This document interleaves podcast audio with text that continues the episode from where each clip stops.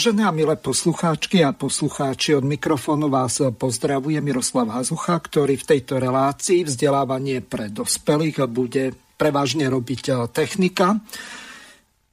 Témou dnešnej relácie je Prebudzanie Slovenska pokračuje. Jedná sa o 19. časť. Hostiami dnešnej relácie sú samozrejme pani Dagmar Kvapilíková, ktorú pozdravujem. Príjemný dobrý deň vám všetkým. Dáška, bolo by dobre, keby si predstavila našich hostí, ale ja ešte pripomeniem našim poslucháčom, že titulom relácie je Bezpečnosť, štátnosť a právo na Slovensku, tak tomuto sa budeme s našimi dnešnými hostiami venovať. Tak ich môžeš predstaviť. Nech sa páči. Ďakujem za slovo. Dovolte, aby som srdečne privítala môjho prvého hostia. Bude ním pán magister Miroslav Velička. Vítajte. Dobrý deň všetkým poslucháčom Rádia Slobodný vysielač. A v druhej časti e, bude nás viac e, hostí, takže vítam pána docenta Kohuta. Počujeme sa? Pán docent, mikrofon si zapnite, prosím. Vítam pána Mareka Baláža. Pekný deň prajem všetkým poslucháčom aj vám. Vítam e, do diskusie pána Oskara Cvengroša. Počujeme sa. Prajem, dobrý večer. A takisto pani e, Margaretu Višnu. Počujeme sa. Áno, dobrý deň, pozdravujem. Krásny Dobrý deň vám všetkým. Takže verím, že nás čaká uh, plotná dvojhodinka E, priateľskej diskusie a názorov. A tak prejdem rovno e, k pánovi magistrovi Miroslavovi Beličkovi. Vy ste zrejme prvýkrát v našom vysielaní, že? E, myslím, že už druhýkrát, že som bol v štúdiu Banská Bystrica, už e, raz som tam mal nejakú pol hodinu, ale to ano. bolo nie, niekedy minulý rok na jeseň. Ne, nepamätám si to presne. Pán Belička, bolo by dobre, keby ste našim poslucháčom niečo viac povedali o sebe, aby mali predstavu, že o ktorého Miroslava Beličku sa jedná, lebo Beličkovcovia poznám aspoň piatich, aj dokonca v našej obci je jedna rodina Beličkovcov, takže nech sa páči. A potom da- odovzdám ja slovo. Dáške. No. E, začnem asi tým, prečo som tu dneska e, bol a čo chcem spropagovať. Som signatárom e, petície proti vakcinácii detí a mládeže do 18 rokov experimentálnymi vakcínami proti COVID-19. Samozrejme budú sa všetci pýtať aj moje meno. Áno, som to ja. Bol som šéfom protokolu na Vúcké v čase, keď som bol aj šéfom e, volebného týmu Mariana Kotlebu, keď som ho dostal za župana. E, takže áno, som to ja, lebo to budú prvé otázky na mňa, čo sa týka e, môjho vzdelania, lebo v druhej časti sa budeme venovať aj obranej zmluve, tak začnem tým, že som aj špecialista pre protizdušnú obranu z čas ešte povinnej základnej vojenskej služby, potom mám vyštudovanú automatizačnú technológiu, e, tri roky som bol denným študentom na Univerzite ekonomickej fakulte Mateja Bela a tri roky som externe e, študoval v Bratislave na Vysokej škole ekonomie a manažmentu už dneska. Eh, predtým to bola Vysoká škola ekonomie a managementu verejnej správy. Čiže čo sa týka tém, o ktorých sa dneska bavíme, eh, moja odbornosť bola krízový manažment, zdravotníctvo, školstvo, čiže všetko, čo sa nás môže dneska dotýkať, tak eh, minimálne som študoval a dá sa povedať aj na 90%, alebo aj nás to zažívam v praxi. Takže to toľko asi o mne, čo by som vám takto v krátkosti povedal. Ďakujeme za tieto úvodné slova. A teraz dovolte mne taký úvod krátky. Um, sme na začiatku roka 2022 a ten uplynulý rok 2021 a 2020 priniesol svetu a občanom Slovenskej republiky veľmi veľa bezprávia, protiústavnosti a genocídnych eh, segregačných prvkov. Celá spoločnosť, rodiny eh, upadli pomaly na samé dno ekonomické, spoločenské, morálne. E, ja by som to tak vyhodnotila, že chudobní sú ešte chudobnejší a bohatí sú ešte bohatší, pretože sa to tak ukazuje, že o to tu okrem iného v tej tzv. pandémii ide. Čo si o tomto vy myslíte, pán Dalička? Tak e, ja by som na vás nadviazal a týka sa to obidvoch problémov, či už obecne nutenej vakcinácie, nielen deti, ale aj dospelých, ale takisto sa to týka potom aj obranej zmluvy a obsadzovania slovenského územia e, Spojenými štátmi americkými. E, viete, e, vy ste to zhrnula do dvoch rokov, lenže tento proces sa nedial dva roky. Tento proces sa tu deje už od roku 2002. Ono sa to tak vznešenie volá, ja mám dosť dobre naštudované Európsku úniu, implementovania, harmonizovanie so zákonmi Európskej únie a, a NATO. Čo to znamená? Už v roku 2002 všetky vlády, či už od Zurindu alebo Ficové tri vlády, e, začali harmonizovať po slovensky, prispôsobovať alebo zrovnávať a implementovať a zavádzať tie zákony, ktoré e, s ktorými sme sa mali zísť e, v rámci väčšieho nadštátneho celku z Európskou úniou. Ale čo to znamenalo? Ešte do roku 2002 by sa takáto vec, ktorá sa udiala na Slovensku, v podstate nemohla udiať, e, myslím to obmedzovanie občanských práv, sloboda, tie stanné práva alebo zákazy vychádzania, e, ktoré e, vyhlásila vláda, ja neviem, či má teraz vláda 13 alebo 12 ľudí, a, a stačí nadpolovičná väčšina a oni proste zavreli prechody z okresu do okresu ľudí doma. Do roku 2012 o týchto stavoch by musel rozhodovať aj o núdzovom stave parlament. Vláda nikdy nemala také právomoci a všetky tieto právomoci, ktoré vláda získava, sa získavali postupne od roku 2002 zavadzaním všetkých týchto zákonov o núdzovom stave. E, proste tu dostávala, aspoň čo sa týka nášho práva, úzka skupina ľudí nad rámec legislatívy, obrovské práva, čo sa týka občanských slobod. Ale vrajím, to sa začalo diať už od roku 2002 e, e,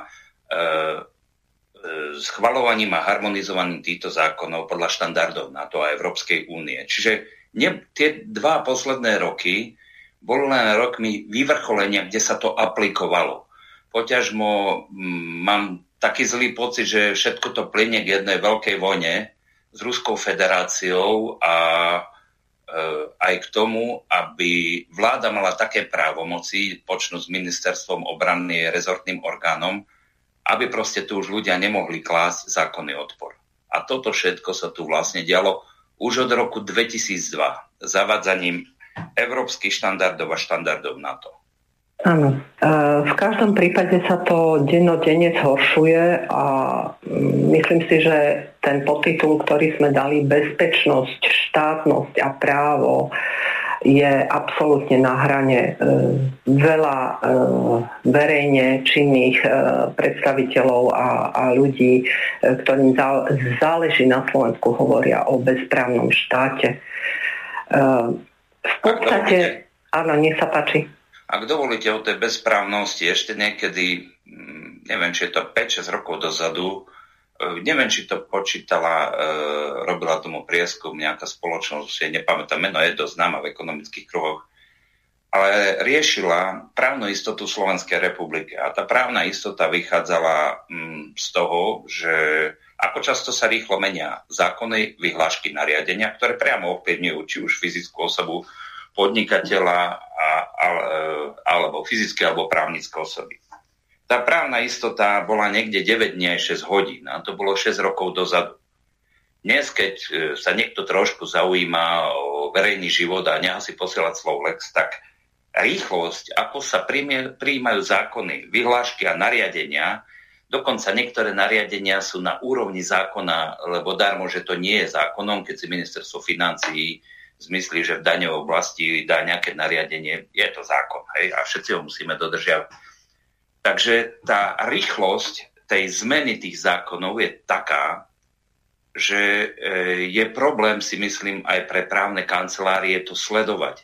Popri tom ešte nájsť, e, prečítať si dôvodovú správu alebo niečo, kvôli čomu ten zákon vznikol. Ak by ste toto mali študovať, tak celé dni nerobíte nič iné.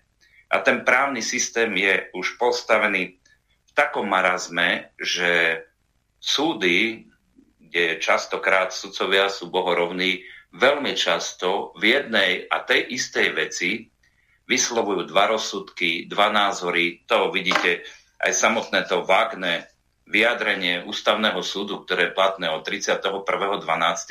Ja som sa pýtal aj kolegov právnikov, všetci čakajú, všetci skúmajú, čo to má byť. Nakoniec mi z toho vyšlo, že celé to rozhodnutie bolo urobené len preto, v podtexte, aby nemuseli vedia, že sa konala nezákonnosť, protiústavnosť, ale jedno zo základných bodov toho rozhodnutia ústavného súdu je, že sa nebudú odškodňovať ľudia, ktorým títo trpeli. Čiže sudcovia sú alibistickí, ten systém je taký, že a, a zase to nie je len posledný rok alebo posledné dva roky. My sme k tomu neustále speli alebo dospievali, že všetko je tak neprehľadné a nejasné a tak sa všetko zamotáva. A ešte harmonizáciou e, s, s, s Európskou úniou a prispôsobenie sa štandardom NATO, to už je, čo sa týka bezpečnosti, tak e, nevidím, nevidím cestu, kam toto ide dospieť, čo sa týka, mm, čo sa týka právnej roviny a bezpečnosti Slovenska. Áno, súhlasím s vami. E, my dva roky žijeme e, tzv. covidom, ale e, ľudia sú terorizovaní denodenne, nemôžu chodiť bez testov, bez očkovania do práce. To, čo sa deje, je tak mimoriadne znepokojivé a žiadne posuny sa nedejú. Tak e, máme právo podľa vás sa báť o celkovú bezpečnosť e, v tomto štáte, aj o štátnosť ako takú, keď nám berú prácu, berú nám zdravie, odškodnenie, nič nám neprináleží. No, e, báť. Kto sa bude báť? Ten, čo sa nad tým zamýšľa, sa určite báť musí. Len žiaľ Bohu, tu sú ľudia úplne zhypnotizovaní mainstreamom, e, počúvajú médiá, viete, aj slobodný vysielač, možno, že teraz je prihlásených, ja neviem, tisíc ľudí, odsleduje to 30 tisíc, keby aj 50 tisíc ľudí. Ale mainstream má silu 4 milióny ľudí. A to je do, doslova tých ľudí preformatujú ako hard disk. Takže báme sa o tej skupine, ktorá e, sa nad tým zamýšľa, tá sa bude bať. Problém je, že sú tu ľudia, ktorí sa nad tým neza, nezamýšľajú. Lebo ja vravím, že COVID skončí, keď vypnú ľuďom káblovú televíziu. Lebo Poviem vám, poviem vám takú príhodu, tu som tu chcel určite povedať z praxe. Ja predávam priemyselné nehnuteľnosti, to je to, čím sa 25 rokov živím a na konci 90. rokov, niekedy v 99. som dostal ponu, e, ponuku predávať káblovú televíziu, nebudem to mestečko menovať, aby sa tí ľudia neurazili, e, káblovú televíziu niekde na juhu Slovenska, malé okresné mesto. E, v 99. ešte neboli tie zákony také, aké sú dnes. A vtedy, keď aj niekto neplatil nájomné, tak ho nemohli vyhodiť z bytu. V tom okresnom mestečku bolo obrovské množstvo neplatičov, ktorí mali, ktorí mali 9-mesačné, ktorí mali 1,5 ročné e, sekery na nájomnom. Proste tí ľudia si neplatili nájomné. A ja som toto vedel z hľadiska toho, že som ešte vtedy obchodoval aj s bytmi a e, tak som sa zamýšľal, no pôjdem do tej firmy, ale v rámci štábnej kultúry prišiel som tam a keď mi ukázali čísla, skoro som padol na zadok. Neplatičov mali necelé percento. Viete, ako náhle niekto neplatil, prišiel technik, v reku mu vypol káblovku a bolo vymalované. A tam vlastne, keď 30% ľudí bolo v štátnych a družstevných bytoch neplatičov, alebo, ale kablovku platilo 99,5% ľudí. A vtedy som, už vtedy som pochopil, že tu da, čo není dobré, to je, to je niečo, e, čo hovorí o tomto národe, alebo vôbec aj o ľuďoch, čo je príliš nebezpečné. A ľudia, ktorí vlastnia mainstream, a to sú, to sú veľké nadnárodné koncerny, nedá sa už povedať ani, že americké, lebo oni žijú v daňových rajoch, oni to veľmi dobre vedia. A každý, kto trošku ovláda psychológiu, politológiu, sociológiu, tak vie tú masu cez tieto káblové televízie, riadené vysielanie upratať ako rybičky v akváriu. Čiže to je trošku ten stále problém, kto sa bude zaoberať nad tým, kam spejeme. A ja tak s nadsázkou hovorím, veci by sa tu vyhli, e, začali hýbať vtedy, keby ľuďom vypli káblovky. Ale to je vrán, to je nadsázka. Chápem. Uh Pán Belička, vy ste uh, autorom petície proti vakcinácii detí a mládeže do 18 rokov uh, experimentálnymi vakcínami proti COVID-19. My všetci vieme dobre, že sme jedným veľkým experimentom. Čo vás ale najviac tak dotiahlo k tomuto momentu, že ste spolu s mienkotvornými ďalšími ľuďmi vypracovali túto petíciu? No, jednoznačne moje tri deti, školopovinné, maloleté a ako náhle ste rodič a ste samozrejme proti vakcinácii, pozor, ja nie som antivaxer, dokonca moji dvaja synovia dvojičky podstúpili pred trom mesiacmi vakcináciu proti tetanu, hej, dobrovoľnú. Tetanus je stabilný patogén, overená vakcína a moji chlapci sú dosť dobrodruhovia, takže Určite som bol rád, e, že toto podstúpili, ale samozrejme nebola to multivakcína, ale čiste vakcína proti tetanu, aby ma nebral niekto, že som nejaký zarytý niečo proti.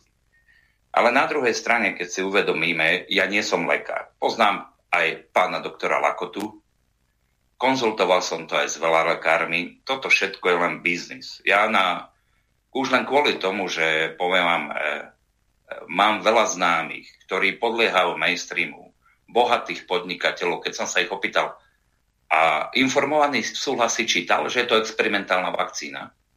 On, on to nečítal. Oni sú tak ovplyvnení tými médiami, to hovorím o dospelých ľuďoch, oni sú tak ovplyvnení tými médiami, že oni sa neprečítali, že si dali pichnúť experimentálnu vakcínu. Keď sa im teraz niečo stane, tak e, ako náhle ste účastníkmi experimentu, tak zdravotná poisťovňa nie je vám povinná preplácať zákroky ako ktorá. Hej. Nechcem si tu teraz vymýšľať, ale proste ak sa niekto zúčastňuje experimentu, tak ide do toho na vlastné riziko. Takže e, videl som ten absolútny ošiel, čo sa tu na Slovensku udial. A som rodič. Keď si zoberiete, že skoro nikto tu nečíta informované súhlasy, existuje charta práv pacienta, ktorú sme prijali tak nad všetkým musí stať rozhodnutie rodiča, pokiaľ sa jedná vakcinácie. Túto petíciu sme začali aj s, s ďalšími sigmatármi petície. Predseda výboru je pán doktor Jan Baránek, ďalšími členmi sú pán doktor Jan Lakuta, eh, Ingjuraj Štubňák, ja, ešte pán Richard Jaroušek. Začali, spustili sme ju presne tesne pred nástupom do školy a dá sa povedať, že bola jedna z petícií, ktorá spôsobovala tlak na vládu, aby sa uvoľnili opatrenia v školách, ktoré nám z e, sa uvoľnili, z časti sa nastúpili, ale na druhej strane mainstream má veľkú moc a vláda tiež, ale každý jeden krok, ktorý môže spôsobiť tlak na tieto veci je dobrý. Takže toto boli, toto boli zásadné dôvody a ešte, ešte by som chcel k tomu povedať takú záležitosť. E, táto petícia má 5 mesiacov a podpísalo ju v elektronickej forme cez 17 tisíc, v papierovej forme máme 3 tisíc podpisov.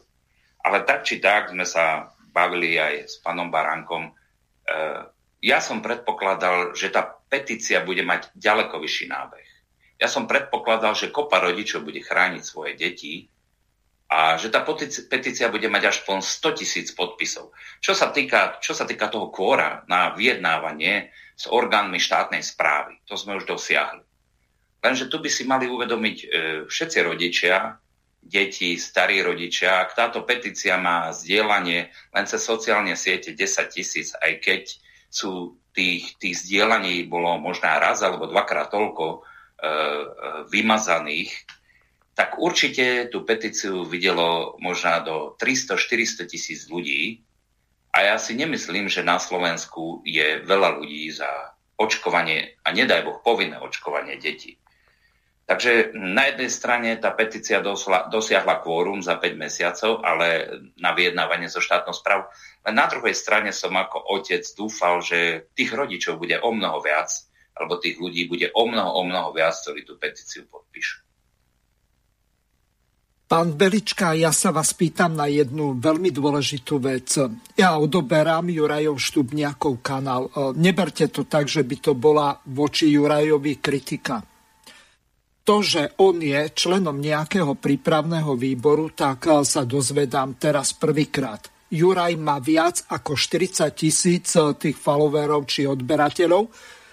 Ja som prekvapený z toho, že ste neprišli napríklad do Slobodného vysielača alebo do Infovojny jednoznačne rázne a opakovane informovať našich poslucháčov o tom, že takáto petícia prebieha. A samozrejme, treba to robiť aj takým spôsobom, že aj cez e-maily oslovovať ľudí, nielen cez sociálne siete ako Facebook alebo VK a podobne. Takže čo hodláte v tejto veci urobiť? No, takto, vyčítate by niečo, čo nie je pravdou, lebo e, prvý, kto spropagoval túto petíciu, bol pán Filo, s ktorým som mal pol hodiny v nejakej relácii o očkovaní už si to presne nepamätám, ale dal mi pol hodinu, ktorá sa ťahla na 45 minút a vtedy to pomohlo. Hej. Samozrejme, my sme posielali aj maily, e, robila sa aj platená reklama cez Facebook. A čo sa týka pána Štubňáka, tak pán Štubňák sám túto petíciu propagoval asi v dvoch jeho reláciách. Viete, takže to si môžete overiť u neho. A u kolegu Fila z Banskej Bystrice um, robí tú reláciu E, za slobodu v očkovaní, e, tak e, tam som, tam som už propagoval túto petíciu. Hej. Ale viete, propagovanie petície, o tom to je. Máte 40 tisíc followerov, máte 10 tisíc zdieľaní, čo je dosah 400 tisíc ľudí. Tá petícia, my ju propagujeme, ale niečo musí ísť aj prirodzene ak e, tú petíciu podpíšem, poviem mojem aj niekomu druhému, ale vravím, ja nebudem vyčítať ani ľuďom, že nepodpisujú nejakú petíciu.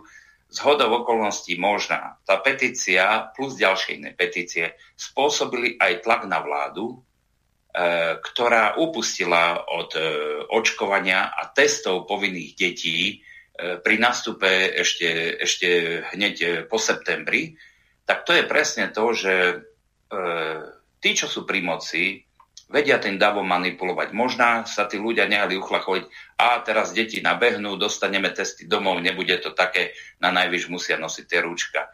Možná aj tá petícia, a samozrejme nie len táto, ale aj iné e, do školy bez podmienok, alebo ako sa to volá, neviem si spomenúť, spôsobili ten tlak, že vláda trošku stiahla chvost, exekutíva, a ľudia si od toho vydýchli a už sa viac tomu nevenovali, tak to ďalej nešírili.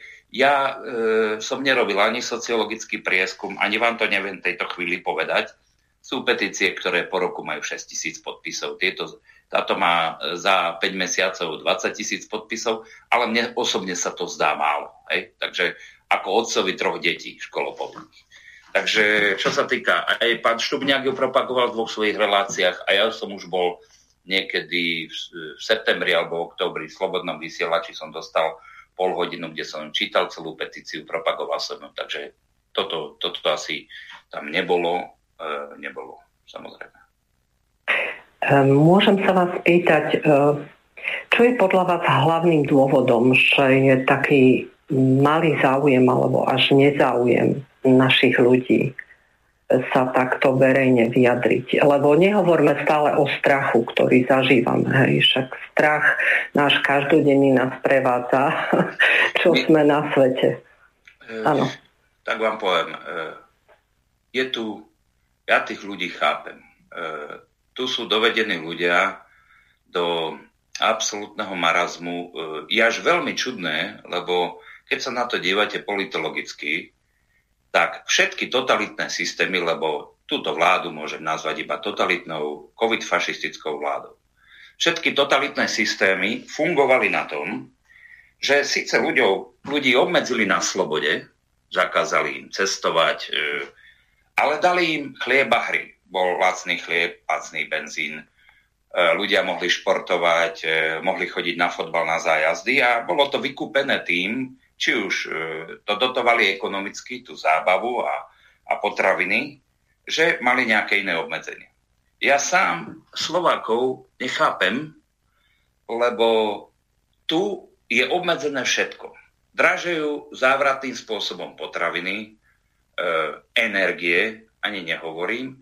Dokonca ľuďom zakázali, chodiť do posilovní na športoviska. E, primátor Nosko Banskej Bystrici urobil e, z Mestského zastupiteľstva miestny národný výbor riadený covid-fašistickou vládou a opaskoval detské ihriska. To bola jeho vlastná iniciatíva. A E, mne je to samému čudné, lebo to, čo sa tu teraz deje na Slovensku, tak láme všetky politologické poučky o tom, ako fungujú totalitné systémy, pritom my žijeme momentálne v totalitnom systéme. Začalo to prvým zákazom prechodu z okresu do okresu, hej, kde proste stáli auta na hraniciach okresov, policajti nevedeli, čo robiť a ten systém celý už začal vtedy Matovičovi padať na hlavu. Takže mm, viem sa k tomu vyjadriť len toľko to a sám nad tým žasnem. Ja nie som veštec, neviem dať na to dopredu odpoveď. Áno, ďakujem za váš názor a chcel by sa k tomu vyjadriť aj pán Balaš, ak dovolíte. Nech sa páči. Marek? Ďakujem, ďakujem veľmi pekne, že sa môžem zapojiť do tohoto.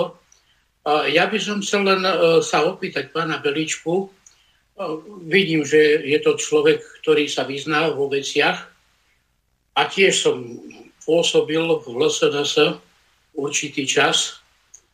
Preto sa pýtam, že e, či by nebolo dobré pouvažovať o tom, keďže sme v stave vojny. Ja to hovorím tak, ako to je a to jak vojny pandemickej, tak už aj vojny konvenčnej, má v takomto systéme vojny, kde není vymožiteľnosť práva vo všetkých sférach, kde sú porušované všetky základné ľudské práva a slobody. A on to veľmi dobre vie, aj to, aj to povedal. Má nejaký zmysel písať petície, ktorými sa stejne nikto nezaoberá a keď petičný zákon aj v rámci funkčného referenda je vytvorený v rámci ústavy tak, že referendum je znefunkčnené a zámerne. Má význam písať petície, prečo sa čudujeme ľuďom, že ich nechcú podpisovať, že ich nepíšu. Ja som v uliciach dennodenne aj a roky a tí ľudia povedia, pán Balaš, e, s prepáčením, vytrite si s tým zadok. Nikto sa s tým nezaoberá. Ak dovolíte. E, len dokončím, že vy, vy sa tu zbytočne zosmiešňujete a tí ľudia majú takéto, takéto proste vyjadrenia. Nech sa páči, môžete. Hey.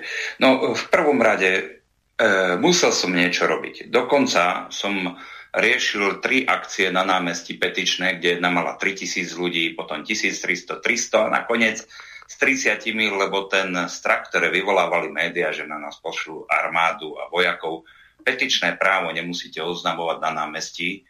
Táto petícia je úspešná. Ona už dosiahla to kvórum na vyjednávanie so štátnou správou, čo sa týka tej jednoduchej matematiky, že tá petícia dosiahla svoj účet, účel a môže sa ísť na vyjednávanie. My si však myslíme, že pokiaľ tá petícia nebude mať 100 tisíc ľudí, je to absolútne e, iná váha, keď e, petícia, kde chcete jednať, postavíte do čela predstaviteľa, politologa, ktorý bude vyjednávať so štátnou správou, má 20 tisíc ľudí a je iná vec, keď má tá petícia 100 tisíc ľudí. Ono, e, akýkoľvek tlak, ktorý spôsobíte, má podľa mňa zmysel lebo či sa, či sa vám to zdá, alebo nie, tí politici sú riadení či už izraelskými alebo domácimi e, PR agentúrami. A oni to veľmi, ako vraví pani prezidentka zo skladky, citlivo vnímajú. A robia si spätné väzby, robia si prieskumy a oni veľmi dobre vedia, že ak by taká petícia došliahla 100 tisíc, tak nenájdete politika, ktorý predstúpi pred kameru alebo poslanca a bude pretláčať očkovanie detí. Keby táto petícia v septembri mala 100 tisíc, tak dneska sa tu Pfizerom neočkuje. To je môj názor, hej. Môžete mi ho zobrať, môžete, mi ho, môžete si ho vykladať ako chcete. Čiže každá jedna petícia, e, ktorá spôsobí tlak, e, je podľa mňa dobrá. Ja by som celkom ale e, nebol taký depresívny, lebo keď vidím to okolie v ostatných štátoch, v Rakúsku chceli očkovať ešte na začiatku januára, teraz tam hm, politici od toho dávajú ruky preč, to bolo celoplošné povinné očkovanie. E, čo sa týka aj slobody v ostatných štátoch, ako sú Čechy a Slovensko, to ja sa potom k tomu dostanem. Odidete do Polska, boli tam vianočné trhy, ľudia tam nenošili rúška. Všetci Slováci chodili nakupovať na trhy do Polska, kde neboli rúška chodili do Budapešti, kde boli vianočné trhy a e, e, všetko toto sa maximálne deje alebo koncentrovane deje v Českej a Slovenskej republike a ja dokážem nadviazať na to, že je to spojené, spojené celý tento tlak nebol nikde tak veľký ako tu na Slovensku a v Čechách.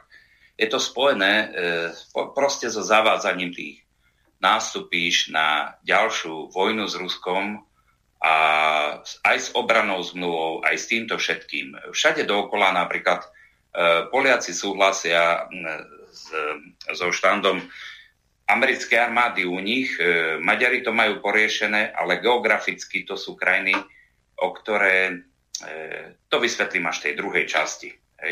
Takže ja by som to až tak kriticky nevidel. A ďalšia vec, čo je čo môže byť veľmi zaujímavá, sú e, rozhodnutia Najvyššieho súdu Spojených štátov, dočasne zastavené povinné očkovania skupín, ako sú e, rizikové sektory alebo e, čo sú požiarníci, vojaci a tak ďalej.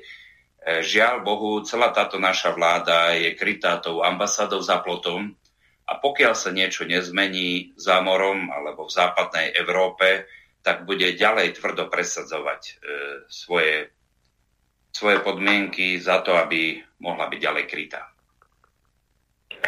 Eh, viete, eh, ak môžem k tomu doplniť, mňa fascinuje na tomto celom eh, tento postoj našich občanov, ktorí predtým alebo bežne, keď ideme do lekárne, ľudia si vyberú lieky, tak pozerajú účinok tých liekov a škodlivosť a tak ďalej.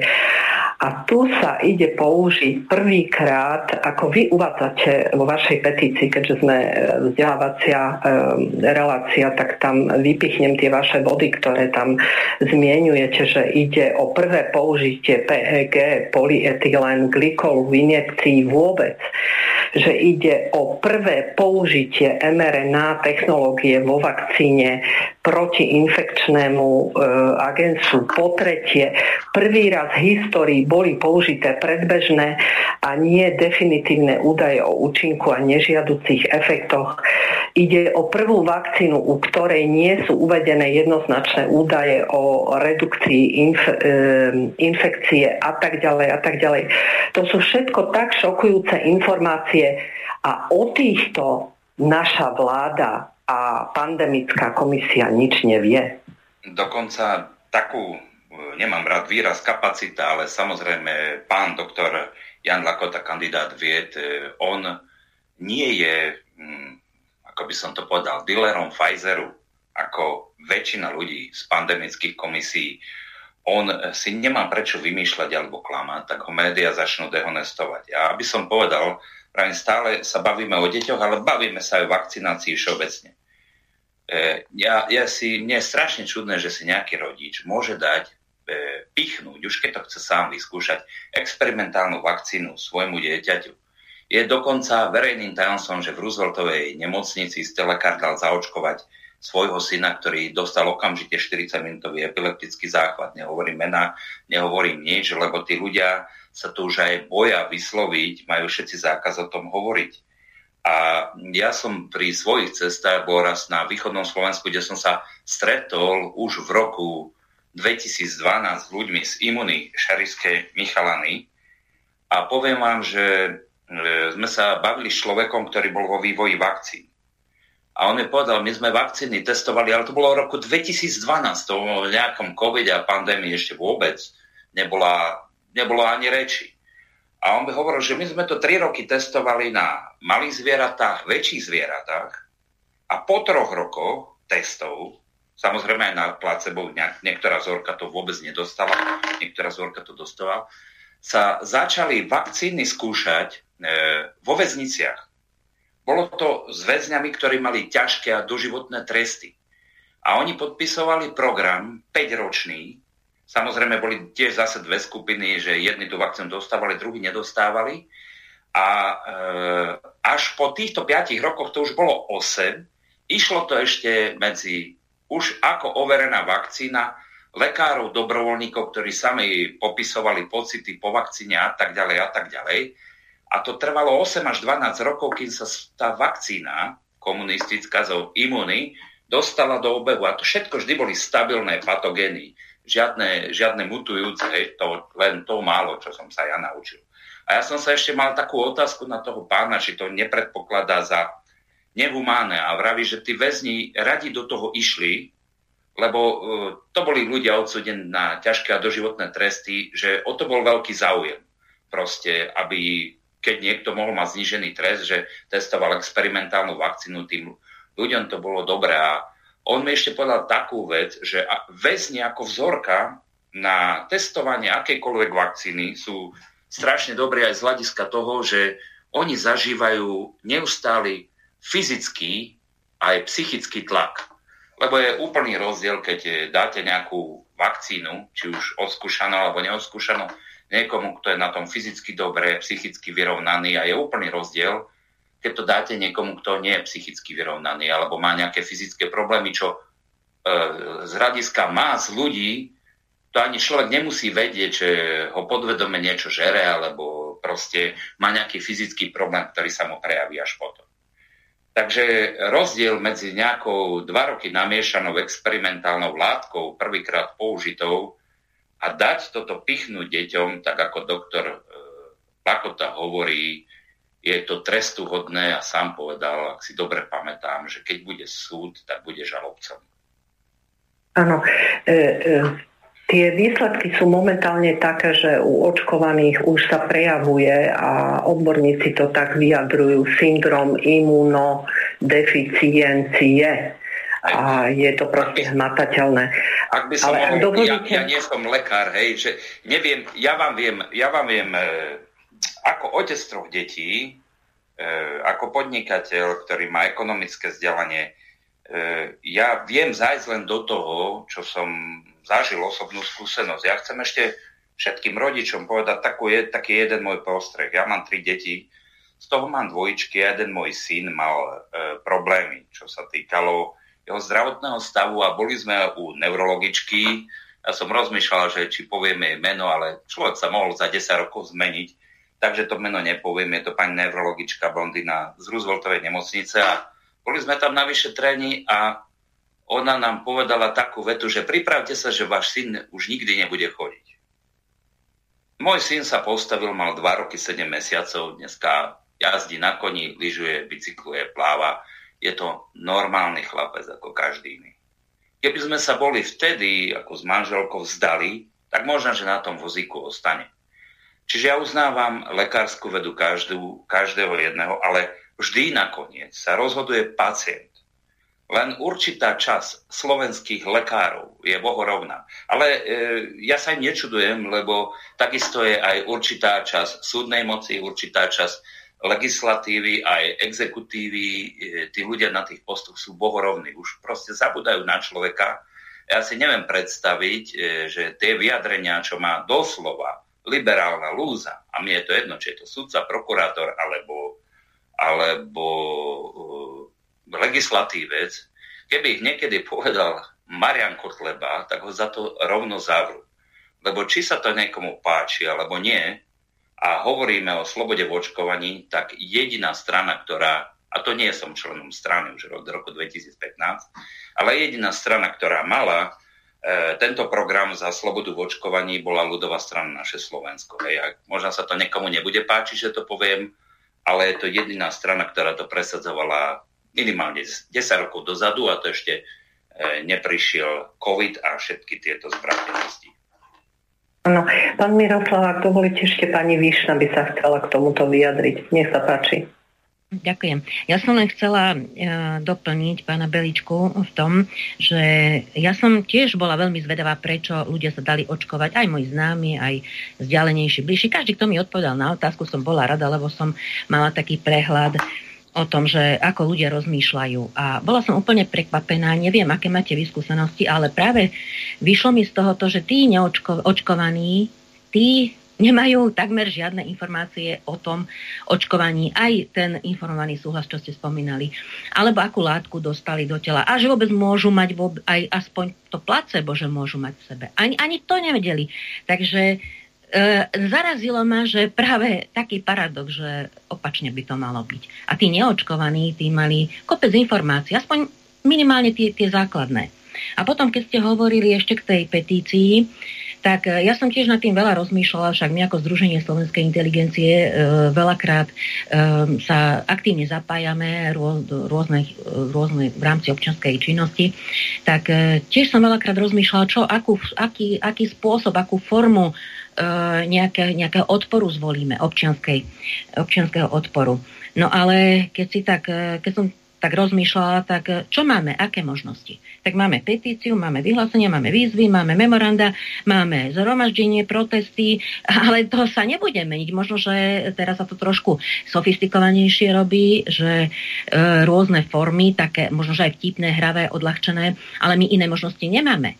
A takže čo iné, hej? A ľudia sú naozaj, ja som sa na toto tiež pýtala ľudí, či podpisujú petícii, pre, podpísali, prečo nepodpísali.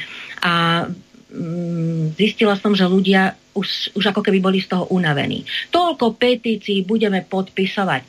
A ja som tiež nad tým musela rozmýšľať a prehodnocovať, či budem ozaj toľko petícií prehodnocovať, ale nedávno mi prišla tá vaša petícia proti povinnému očkovaniu a som sa čudovala, že iba teraz sa mi to dostalo, keď hovoríte, že to už pol roka, alebo koľko teda je v obehu.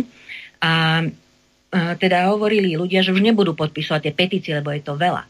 Ale jednoznačne my musíme stále tie formy využívať, ktoré nám dovoluje zákon a pridávať samozrejme nejaké sofistikované. Takže e, jednoznačne musíme využívať tieto formy odporu alebo e, formy nástrojov alebo prostriedkov. Ako inak? To je moja otázka. Ja by som vás doplnil.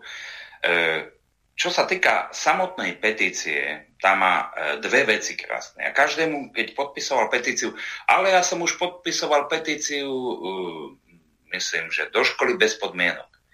Dokonca som ale na čo robíte druhé petície, e, potom nebudú tieto podpisovať. Ja niekedy sa žasnem nad tou malou násobilkou ľudí, lebo ja som každému vysvetlal, pozrite sa, petícia nie sú voľby. Vy keď dáte hlas nejakej strane, samozrejme ho zoberete druhej. Ale čo sa týka petícií, môžete podpísať aj 100 petícií. Aj 100. Jedna druhej nekonkuruje. A dnes podpísať petíciu cez sociálnu sieť, mne sa to zdá oveľa jednoduchšie. E, človek sa tam prihlási, musí tam dať mail. E, je to relevantnejšie, ako keď vám niekto nahádže pár aj falošných podpisov, ktoré vám potom môžu narobiť problémy pri zhrňavaní a podávaní tej petície. Viete, čo chcem povedať? E, dneska už tá elektronický podpis alebo proste tá adresa IPčková, ten mail, už predsa zaročuje nejakú takú integritu toho podpisu, že to nepodpisuje niekto sám. E, to je taký základ. Ale na druhej strane, ja môžem podpísať 20 petícií. Môžem podpísať e, to, aby sem Američania nešli aj Chmelárovi, aj Republike, aj Kotlebovcom, aj Ficovcom, komukoľvek. A jeden druhému nekonkurujem. Skôr si myslím, že sa eš aspoň zväčšuje ten tlak napríklad na tú obranú zmluvu. A toto si ľudia musia uvedomiť. Druhá vec, Ľudia sú vyčerpaní. Ľudia sú unavení, ja to chápem. Kto by nebol po tomto všetkom. Hej? Ale na to, aby si našli čas a v elektronickej forme niečo podpísali, e, je to určite dobré. A na druhej strane aj tí, čo by chceli založiť nové petície. S petíciou môžete ísť na námestie a štátna správa alebo miestna samozpráva má dosť veľký problém. Petícia nepotrebuje ohlasovacie právo. Pri petičnom zhromaždení sa môže zísť 3000 ľudí a pokiaľ tam nenastane poriadok, a teda pokiaľ tam nenastane nejaký bordel a udržíte si tam poriadok, tak vám nikto nemôže to stretnutie zakázať. Petičný e, zákon je jeden zo základných ústavných zákonov a je to aj forma, aby sa ľudia pri takejto petícii zišli bez toho, aby niekto povedal, ale vy ste to mali zakázané. Ako keď nahlásite si niekde, dajme tomu občianské stretnutie, že tam bude viac ľudí, a oni vám ho zakážu a vy ho tam napriek tomu urobíte a už ste vystavovaní nejaké pergezekúcii, či už e, z orgánov miestnej správy alebo štátnej správy. Takže e, petícia má svoje obrovské čaro, ale vravím, tak ako či už nejaké protesty alebo nejaká petícia, musí to byť masovejšie, tak ako v Rakúsku, v Taliansku, v Holandsku, dokonca teraz v Nemecku, aj v Austrálii. Pán Miroslav, ak dovolíte, um, aby sme nielen rozprávali, ale aj hudbou boli trošku živí, tak uvediem teraz uh, pesničku Maťa Ďuricu, Vstávaj. Ďakujem.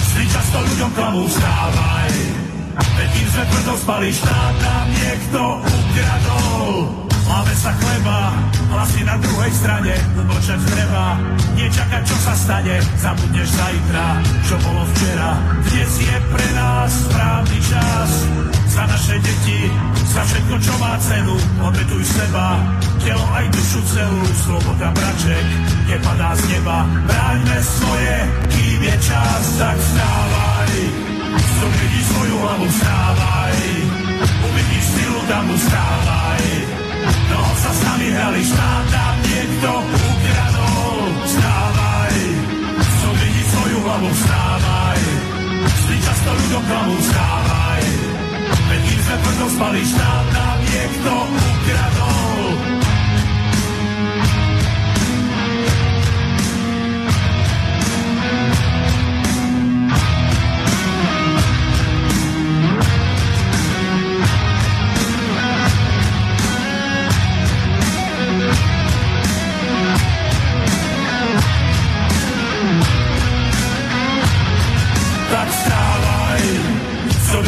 stylu hlavu vstávaj, uvidíš stylu davu vstávaj. Toho sa s nami hrali štát, nám niekto ukradol. Vstávaj, zodvini svoju hlavu, vstávaj. Sny často ľuďom klamu, vstávaj. Veď kým sme tvrdo spali, štát nám niekto ukradol. Vstávaj, zodvini svoju hlavu, vstávaj. Uvidíš silu, tam vstávaj sa s nami hrali štát a niekto ukradol. Vstávaj, som svoju hlavu, vstávaj. Sli často ľuďom hlavu, vstávaj. Veď kým sme tvrdo spali štát a niekto ukradol. Tak vstávaj. Vážení poslucháči, počúvate reláciu vzdelávanie pre dospelých. Témou dnešnej relácie je 19. pokračovanie prebúdzania Slovenska.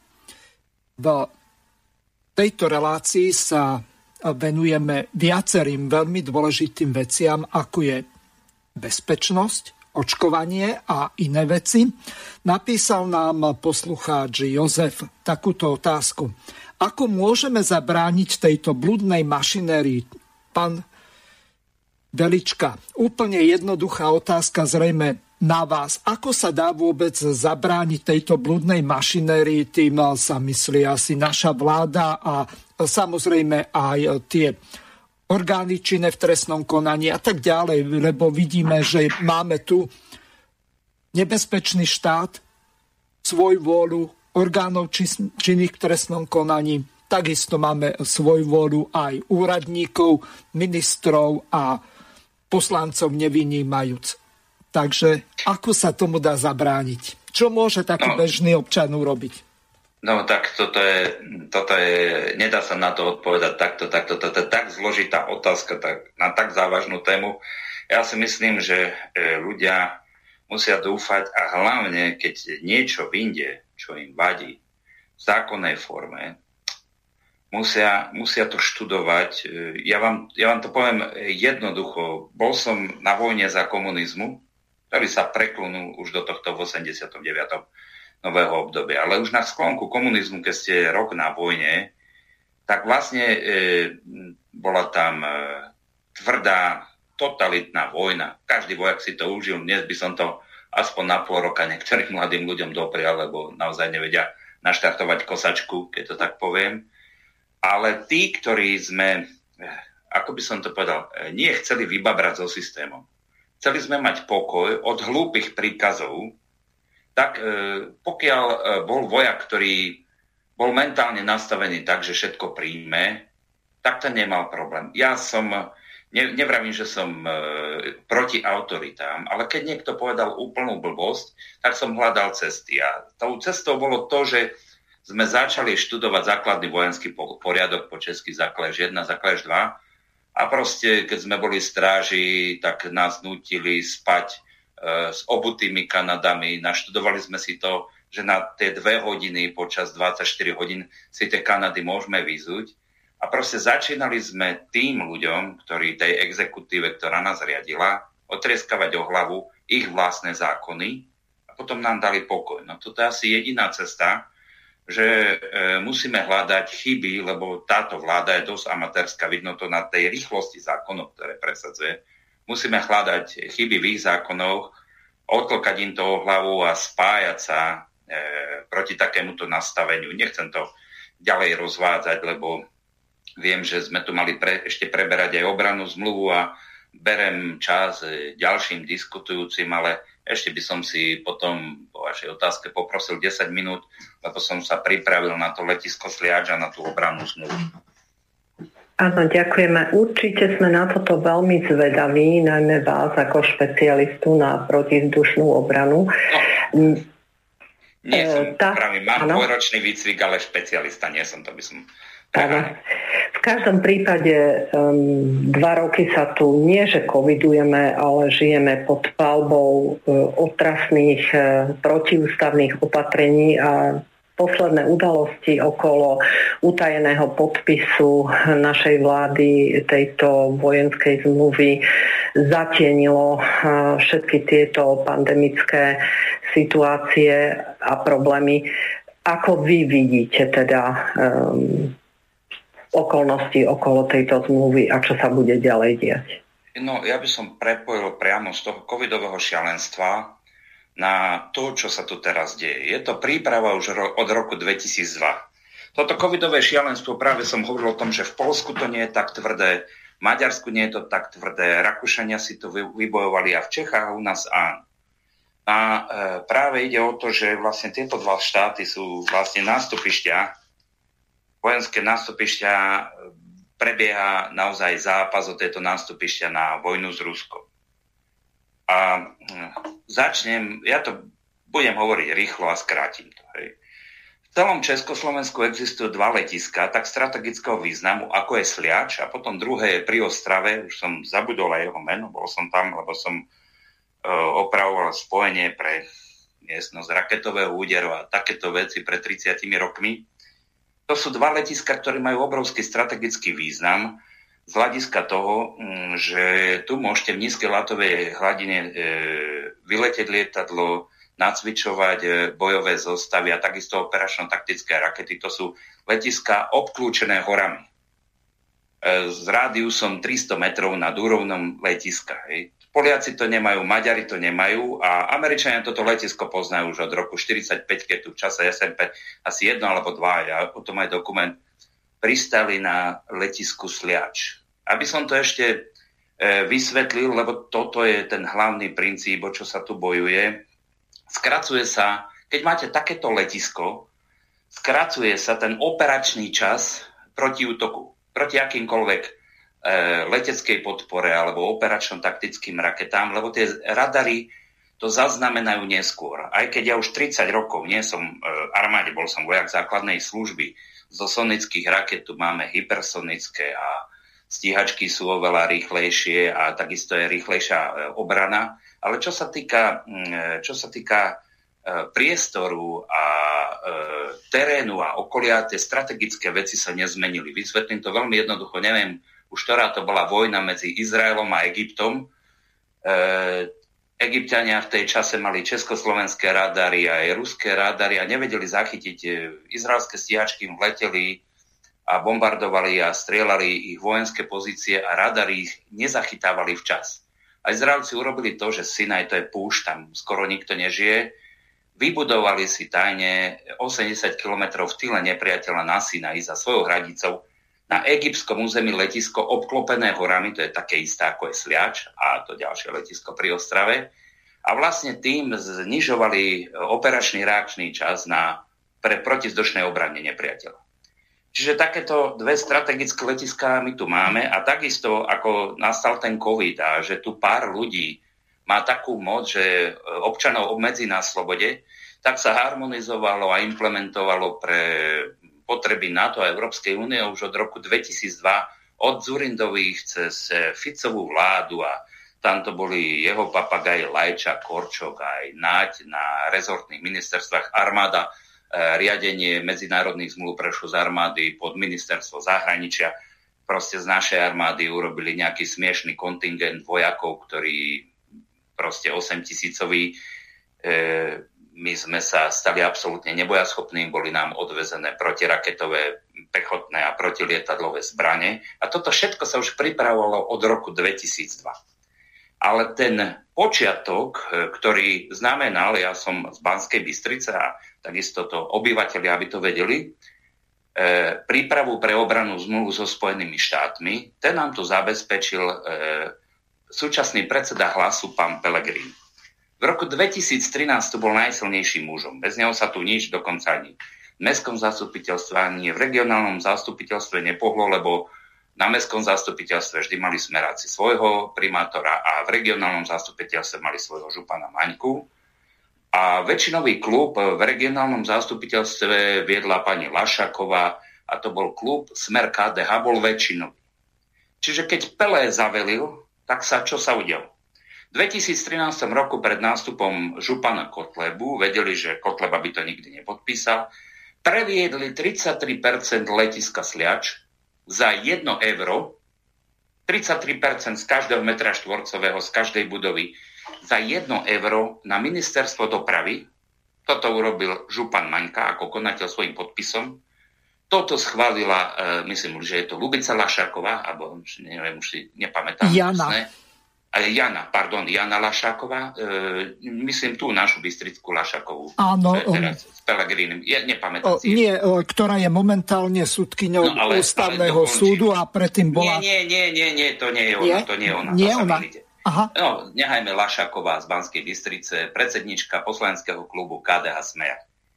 A vlastne ona zabezpečila hlasy, aby odhlasovali ten prevod za 1 euro, lebo samozrejme e, vo verejnej správe nesmiete majetok darovať, tak sa previedlo za symbolické 1 euro na ministerstvo dopravy, županka to podpísal.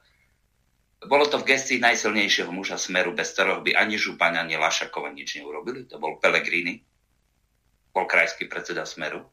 A bolo to pod zámienkou, aby letisko Sliač, že bansko bystrický samozprávny kraj nemá, nemá na prevádzku civilného letiska a podporu civilného letectva. Previedli to za 1 euro na ministerstvo dopravy. Podľa mňa, neštudoval som to, už je to dávno prevedené na ministerstvo obrany to letisko.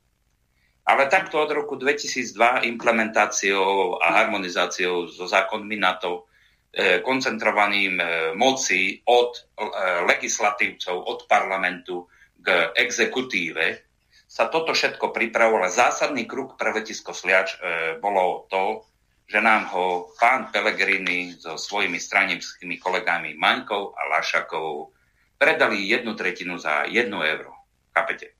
Kvôli tomu si môžu teraz oni a po koncentrácii moci vo vláde ako exekutíva podpisovať, čo chcú, lebo v podstate to letisko jednu tretinu prebehla vlastne od pána Nižňanského, ktorý ju začal decentralizácia štátnej správy na miestnu samozprávu. To je dozaj problém pri pandémii, lebo veľa tých ľudí ani nevie, aké má právomoci a robí si z Vúcky robia Krajský národný výbor, z mesta robia miestny národný výbor a kolaborujú s fašistickou vládou, je im jednoduchšie počúvať, ale to už e, zabieham do verejnej správy, to je debata na dlhšiu, dlhšiu tému.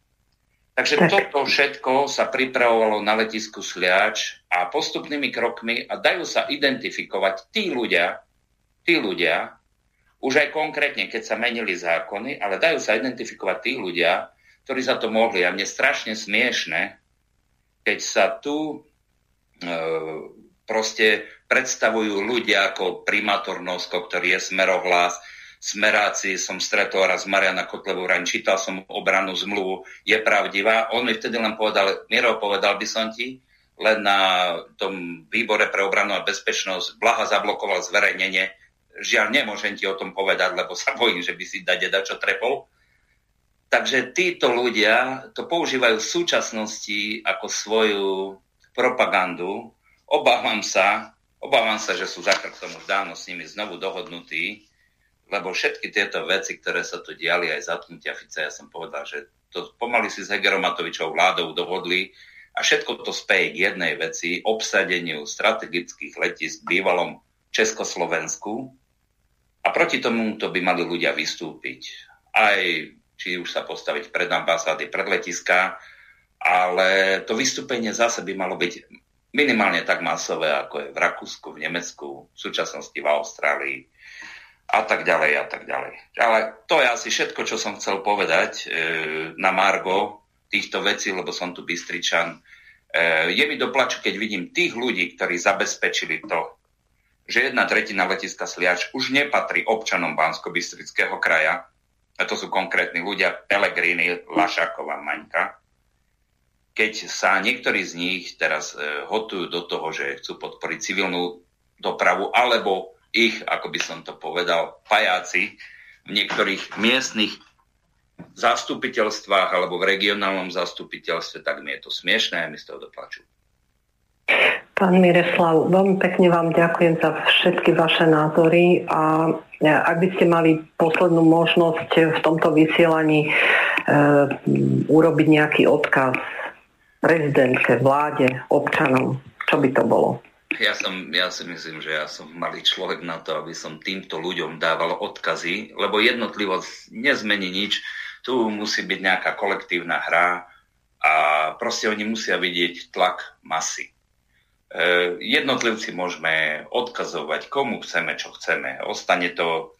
E, politici počúvajú, ešte raz opakujem, politici počúvajú PR, e, agentúry a dívajú sa na to, aké sú nálady obyvateľstva.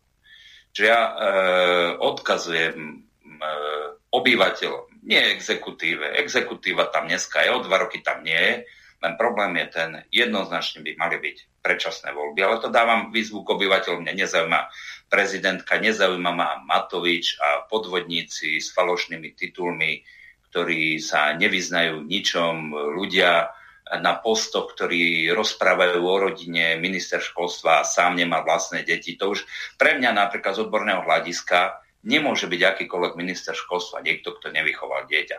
Nech sa na mňa díva niekto ako na fundamentalista, akého chce. Čiže ja odkazujem ľuďom, že musia jednať kolektívne, aby sa tí politici báli. Je samostatne, samostatne si myslím, nikto nezmôže nič. Proste ľudia sa musia grupovať.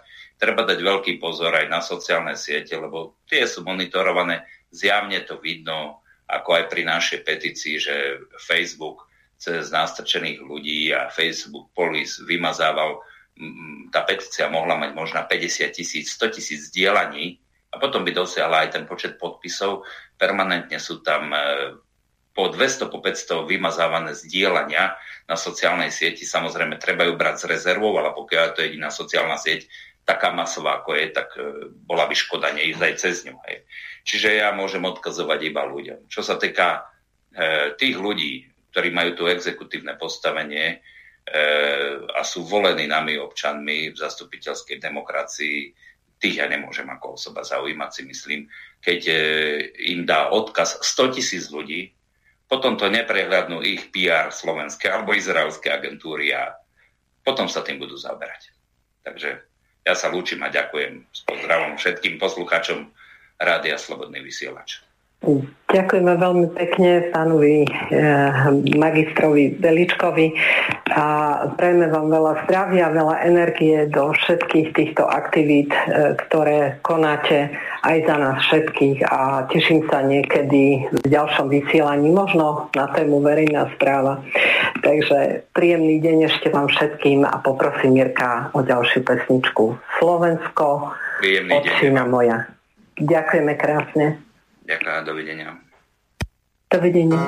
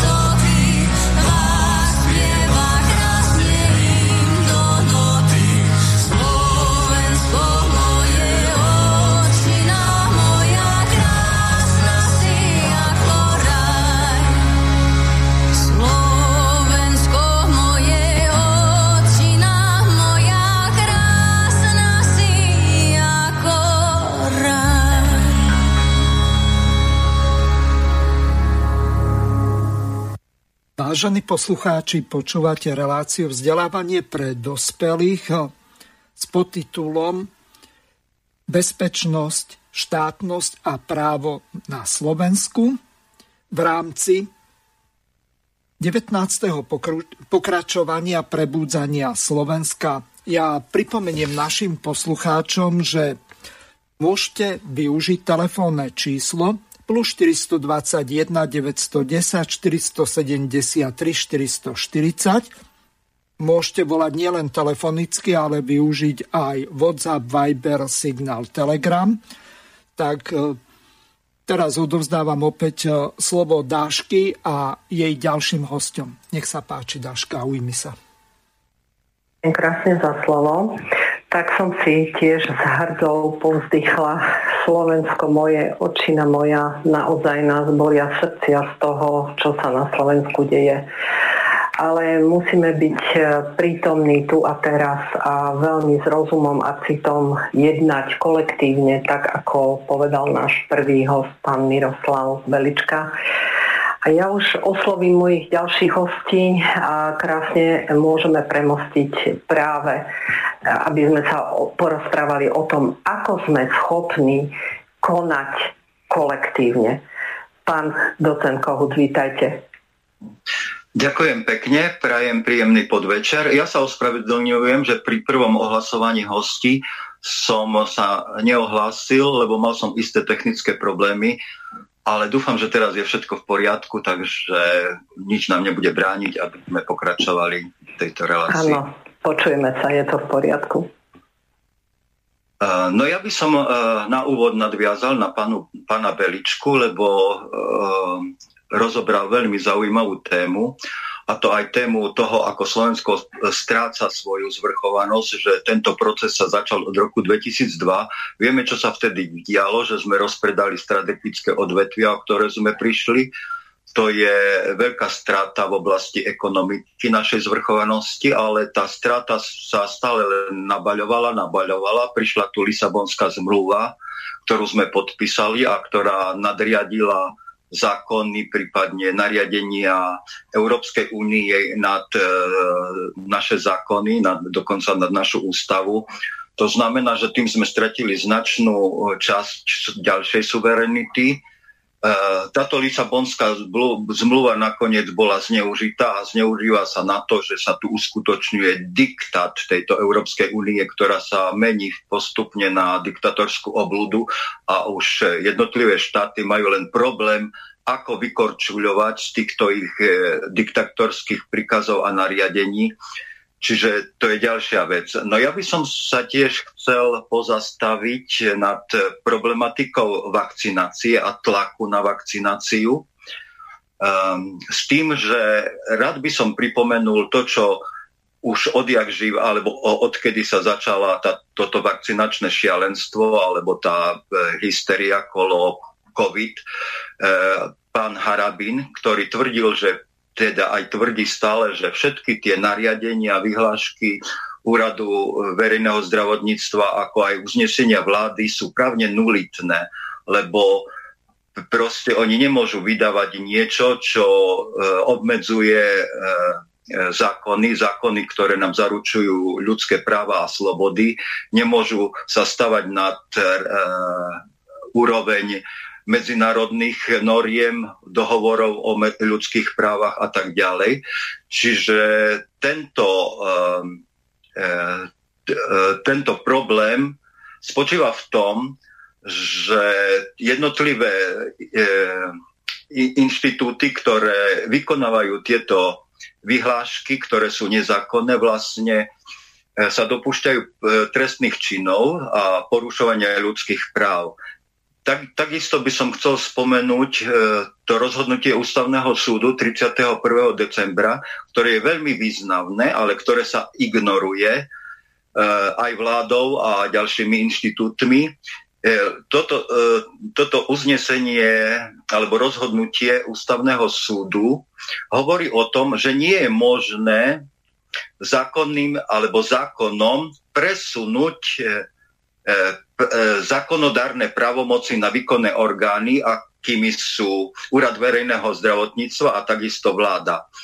Čiže nie je možné, že by tieto inštitúcie sa stali zákonodárnymi orgánmi, ako si to oni teda myslia, že na to majú právo. Čiže verej, vyhlášky Úradu verejného zdravia, ako aj uznesenia vlády sa tvária, že sú to zákony, ktoré, ktoré musia všetci dodržiavať e, a tak ďalej.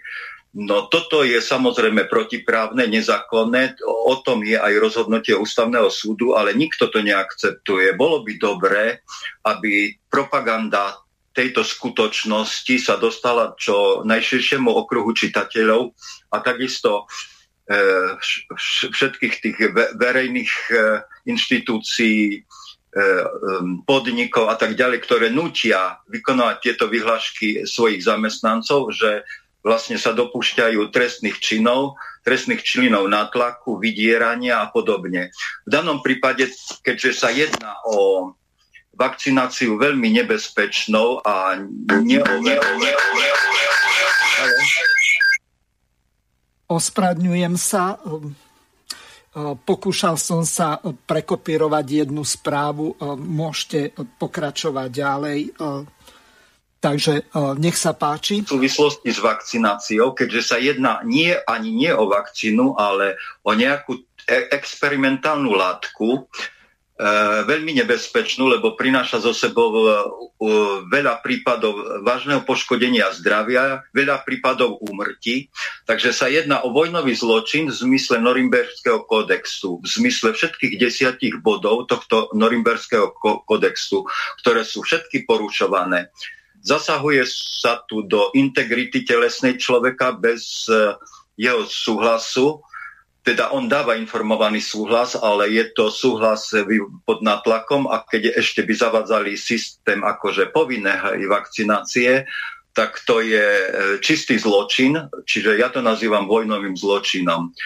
Ďalej je tu aj trestný čin vere všeobecného ohrozenia. Ten spočíva v tom, že bola zakázaná alebo zablokovaná veľmi účinná liečba, ktorá existuje a ktoré mnohé štáty využívajú, napríklad India.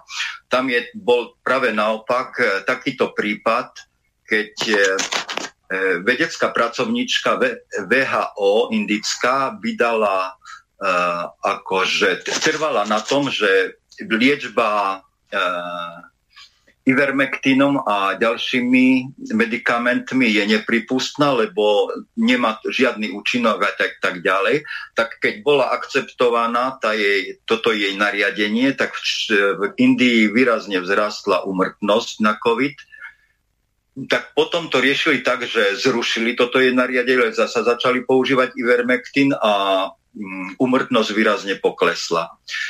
Tak vidíme, že tu nie je zámer ľudí liečiť, ale práve naopak ohrozovať ich zdravie a hlavný zámer je vlastne cez COVID teror e, nastoľovať svoju totalitu a svoju diktatúru.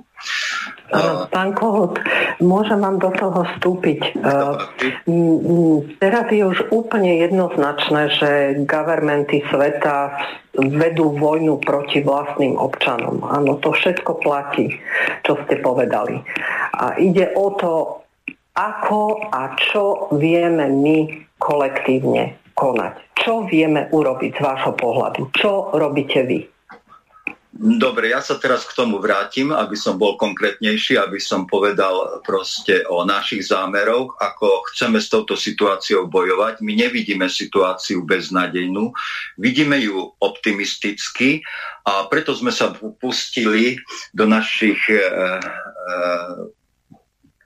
do realizácie našich predstav o, o tom, ako sa dostať z tejto spekli, zapeklitej situácie a ako sa dostať e, zo situácie, ktorá ešte len nastane, lebo predpokladáme, že ďalšie kroky vlády povedú k tomu, že Slovensko dovedú skutočne do katastrofálnej situácie a vtedy bude treba zobrať rozum do hrsti a aj svoje sily spojiť na to, aby sme sa z tejto zapeklitej situácii dostali von a, a aby sme proste nasmerovali Slovensko na úplne inú trajektóriu, trajektóriu záchrany. Vidíme, že na Slovensku už neplatia žiadne zákony, je tu bezprávny stav, je tu bezzákonie, je tu z, zrušená demokracia. No, napríklad takýmto príkladom bolo zmarenie referenda o predčasných voľbách. Čiže my máme zákonné právo podľa ústavy, e, podľa článku 32 ústavy máme zákonné právo na odpor. No a e, podľa nás účinný odpor je možný len za predpokladu, že sa spoja demokratické, pronárodné a vlastenecké síly a s týmto záverom sme začali formovať vlastenecký front ako neformálnu ideovú, programovú a organizačnú platformu pronárodných a vlasteneckých síl záchrany Slovenska a postupnej transformácie na spoločnosť spravodlivú a prosperujúcu. Záverom nášho vlasteneckého fondu nie je ani stranických štruktúr, ale vytváranie profesionálneho zázemia, ktoré sa bude aktívne zapájať do riešenia zložitých problémov rozvoja Slovenska a tak budovať si vysoký kredit a vážnosť u slovenskej verejnosti. Ehm, vlastenecký front eh, v súčasnosti eh, formuje tzv. koordinačný výbor. Do koordinačného výboru vlasteneckého frontu by mali vstupovať jednotlivé subjekty, či už sú novovznikajúce strany, hnutia alebo občianské združenia, spolky a tak ďalej. My chceme, aby všetky tieto zložky, tieto subjekty pronárodné mali v tomto vlastenskom fronte a v jeho koordinačnom výbore svoje zastúpenie a že by tak mohli, sme vytvorili platformu ich z jednej strany vzájomnej komunikácie a z druhej strany vzájomnej dohody na cieli, ku ktorému smerujeme. Tento cieľ my sme sformulovali do podoby programového manifestu. Tento programový manifest vlastne e, stanovuje náš základný cieľ a potom aj čiastkové ciele, ako sa dopracovať k tomuto základnému cieľu v jednotlivých oblastiach spoločenského politického života. Ja by som len niektoré spomenul, napríklad oblasť práva, obraz personálna, výchovy vzdelávania, samozrejme hospodárstva, zdravia, obrany, poľnohospodárstva a pôdohospodárstva a tak ďalej. Čiže nevymenoval som teraz všetky tie oblasti, aby som čitateľa tým nezahltil, alebo poslucháča tým nezahltil. No a v jednotlivé tieto oblasti, do týchto oblastí by sme chceli z, e, pozývať profesionálov, odborníkov, ktoré sú zdatní v týchto oblastiach, ktorí sa už prejavili, ktorí majú vysoký morálny profil, e, ktorí sú E, vlastenecky cítiaci, čiže ľudí, ktorí skutočne chcú ísť za týmto zámerom e, pomôcť Slovensku, ktorí vedia, ako pomôcť Slovensku, ale nemajú zatiaľ na to príležitosť, ktorí sú pre, profesionáli v svojej oblasti a tak ďalej. Čiže ideme po linii formovania koordinačného výboru, ktorom budú mať zastúpenie tieto jednotlivé subjekty pronárodné a vlastenecké a zároveň z nich by sa mali generovať aj osobnosti, ktoré by boli tvárou tohto vlasteneckého frontu a ktoré by vlastne pripravovali ten program transformácia z, Slovenska zo súčasného stavu na cieľový stav, ktorým je formovanie vyspelej, slobodnej a sociálne spravodlivej spoločnosti bez vykoristovania človekom človekov a ktorá vytvorí predpoklady pre primeraný materiálny blahobyt, tvorivú sebarealizáciu a neobmedzený duchovný rozvoj. Ktorá No, pán Kohut, eh, seka vám to. Eh, spýtam sa na jednu veľmi dôležitú vec. Medzi aktivistami je veľká debata ohľadom toho, že či sa jedná o vaše občianske združenie Vlastenecký front, alebo bude sa jednať o nejakú celoslovenskú štruktúru, ktorá má názov Veľký Vlastenecký front.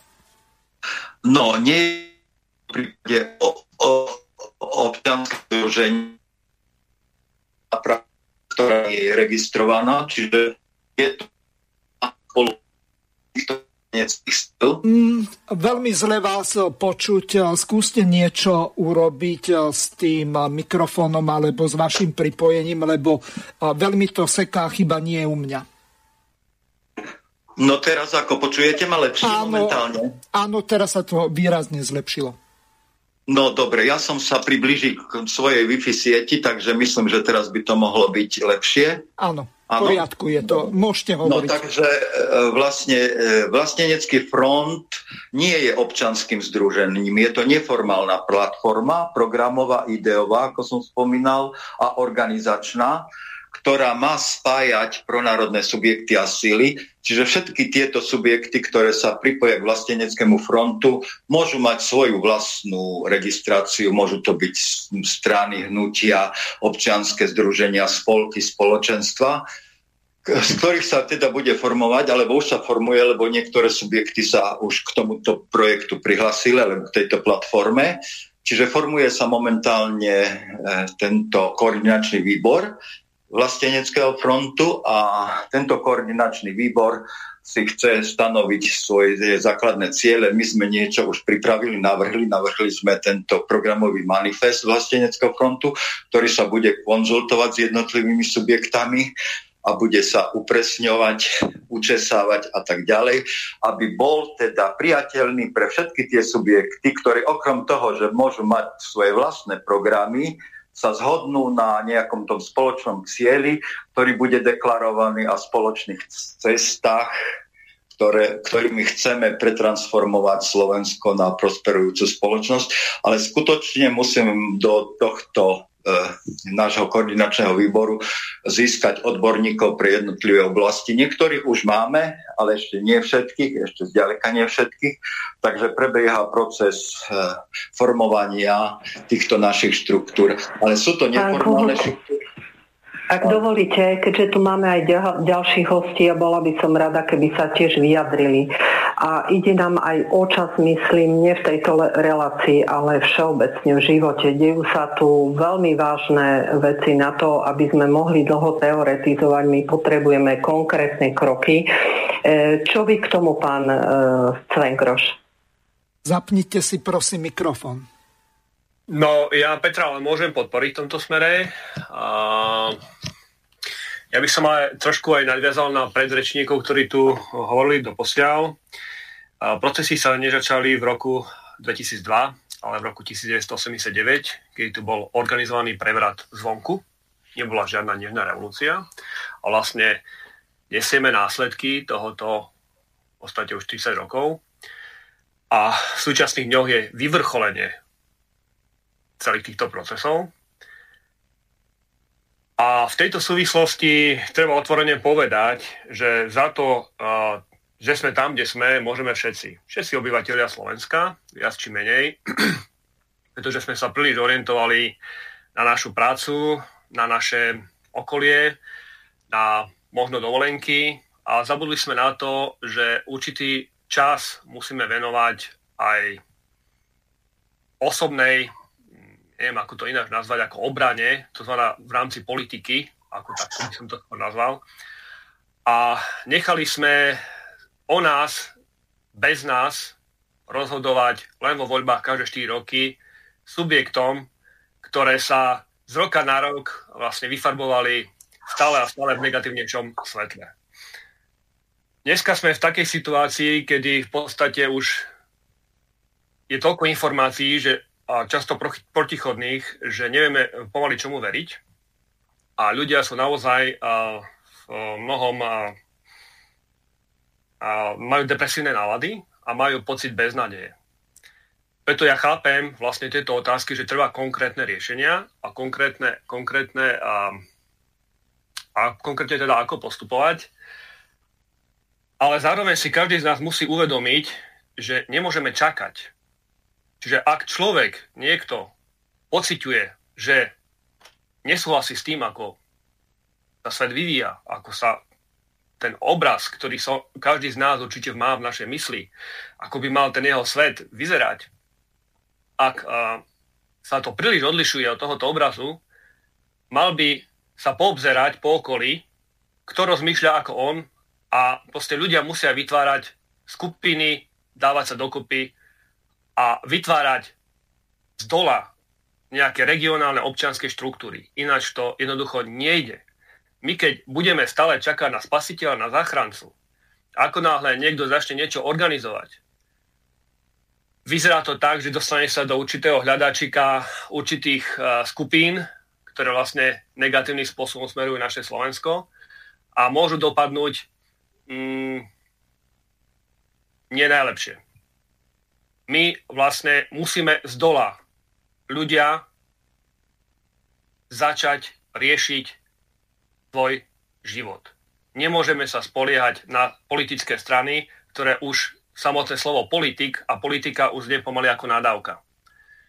A to vlastne, aby sme teda k tomu dospeli, musí každý určiť, určitý čas svojho voľna venovať práve takejto činnosti. Lebo to spájanie je v mimoriadne náročné na čas. A treba otvorene povedať, že za 30 rokov zlyhala na Slovensku inteligencia. To treba otvorene povedať.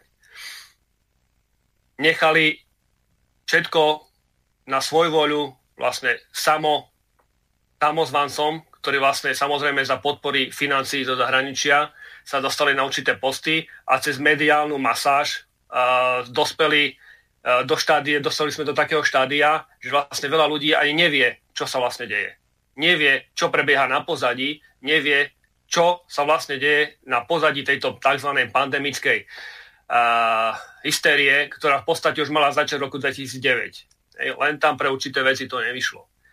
Takže moje, moje teda odkaz znie, že ľudia musia naozaj do spodu. My sme tu na východe niečo podobné začali a poviem však otvorene, je to proces mimoriadne náročný. Je to mimoriadne náročný na čas tu musí človek určitý, určitý čas vlastne tomuto obetovať.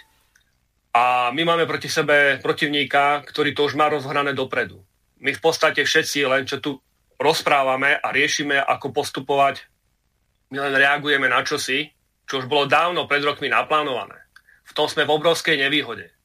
A na druhej strane máme výhodu tu, že ako že vlastne nefungujeme na peniazoch, ale fungujeme uh, na vlastných víziách, na vlastnej motivácii, na vlastnom chcení a na vlastnom záujme a to sa nedá nahradiť peniazmi.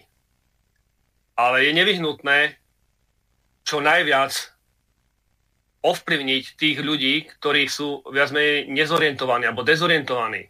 A tu opäť máme proti sebe obrovského protivníka médiá, ktoré postupujú doslova synchronizovanie. Či sú to obrazové médiá, zvukové médiá alebo printové médiá my potrebujeme vytvoriť protiváhu v tomto smere takisto. A Pán Oskar, tomuto vlastne, ja to skončím, tomuto vlastne smerujeme cez uh, to, vlastne, čo hovoril Peter Kohut. Ďakujem. Uh, ide o to, že na Slovensku máme naozaj uh, veľmi rozpracované programy z dola, E, s radou občanov. E, sú tu občianské hnutia, občianské snemy. E, zástupcu jedného z nich, pána Baláža, máme aj tu. Takže dajme aj jemu slovo, ako oni tvoria z dola, ako sa dá ko- kolektívne jednať konštruktívne a hlavne v praxi. Nech sa páči, Marek. Skôr ako Marek si zapne mikrofón, tak ja prečítam jednu otázku, ktorá je dosť nejednoznačná. Napísal nám ju poslucháč Miroslav. Dobrý deň. Skúšali hostia relácie ohriať plavecký bazén pomocou rýchlo varnej konvice? Poslucháč zrejme naráža na to, že ten bazén je asi tých 5,5 eh, milióna alebo 5,4 milióna obyvateľov Slovenskej republiky a dosah slobodného vysielača a celej alternatívy je možno nejakých 100-200 eh, tisíc. Takže neviem, kto chcete odpovedať, ak Marek máš zapnutý mikrofon, môžeš aj s tým. Zatiaľ ho nemáš. Marek, zapni si mikrofon. Eh, Marek, ešte raz si ho zapni. Vypnutý ho máš. Moment, teraz je to už v poriadku. Nech sa páči, môžeš hovoriť. Takže dajme slovo tým, Nie, o, sú... Daška, Marek má zapnutý mikrofon, môže hovoriť. Zás ho vypol. No, že dáme slovo tým, ktorí sú v reáli a v praxi. Nech sa páči, Marek. Tak ja si ho zapnem. Máš ho zapnutý, môžeš hovoriť. Teraz si ho vypol zas. Nechaj ho zapnutý. No, vypol, vypol som ho, lebo ste není dohodnutí. Mirko mi skáče dneska do reči, takže nech sa páči, Marek. Ďakujem veľmi pekne. A ja by som chcel povedať v prvom rade, že mal som veľké obavy a oni sa potvrdili, že keď pôjdeme tu do relácie, tak e, nedopadne to zrovna najlepšie pre našich poslucháčov, lebo nebudeme prezentovať to, čo by sme prezentovať mali, hlavne za účelom záchrany Slovenska, záchrany národa, záchrany kultúrnych hodnot, tradícií a svojich životov. Vieme, že sme vo vojne. Jednoty Slovenska, občianske združenie, vypracovalo program a ten program sa tvoril niekoľko rokov, ktorý naviazal na e, vytvorený systém, na manuál, ktorý práve vypracoval pán Hazucha a ktorý vlastne je systémom e, prevzatia moci v štáte samotným ľudom od spodu. Odstavenie politických strán od ich ľubovôle, od ich um, jednoducho neobmedzeného um, riadenia čohokoľvek bez toho, aby boli odvolateľní alebo potrestateľní a hlavne, že sú pod vplyvom americkej ambasády a svetovlády. A mňa veľmi mrzí, že o tomto nepovedal ani pán Kohut, nepovedal ani pán Oskar, ale sami prezentujú svoje programy a dokonca ich vydávajú, ako by to boli programy, ktoré oni rozbehli a zachránia Slovensko sami. Teraz ani len neprihlásili k aktivitám NSJS. Takže ja to poviem natvrdo. Takýchto skupín je tisíce na Slovensku, takýchto exhibicionistov sú stovky, ktorí nie sú schopní sa spojiť, zjednotiť, ale prezentovať len samých seba. Teraz sa odpájam z tejto relácie a prestávam komunikovať s pánom Kohútom aj s pánom Oskarom, pretože nepochopili základ veci a prezentujú samých seba.